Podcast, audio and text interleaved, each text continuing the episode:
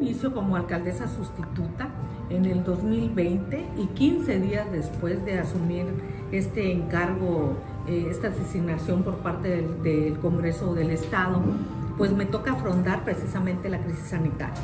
El COVID a todo lo que daba, y además al mismo tiempo el incremento importante de, de migrantes en la ciudad. Entonces hubo la necesidad de atender eh, a los locales, pero también a ellos.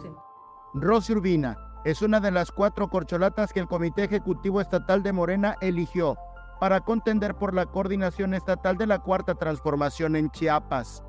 La primer mujer en gobernar Tapachula, ciudad considerada de antaño como la capital económica del estado, aseguró en entrevista que su capacidad al frente del Ejecutivo Municipal está probada.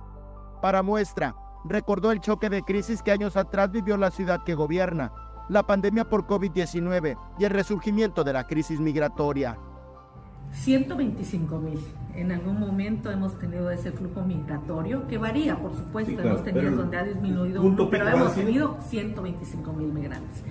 Sin embargo, hemos tenido ya, hemos llegado a tener 156 nacionalidades. La atención a la población local, así como a las personas en contexto de movilidad, han puesto a prueba la capacidad de las administraciones municipales que ha encabezado, pero también la grandeza de los tapachultecos, aseguró Rosy Urbina.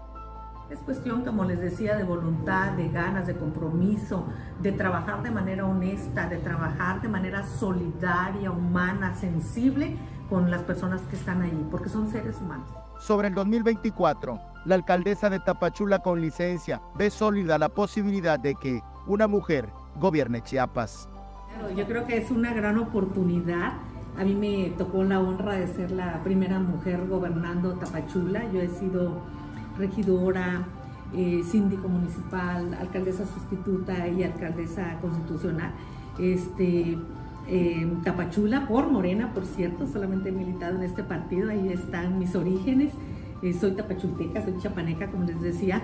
Yo he tenido la oportunidad de estar en encargos legislativos y también desde que fui nombrada por el Congreso del Estado como alcaldesa sustituta, pues he tenido también la oportunidad ahora de ser gobernante, de estar gobernando para, para una ciudad como Tapachula.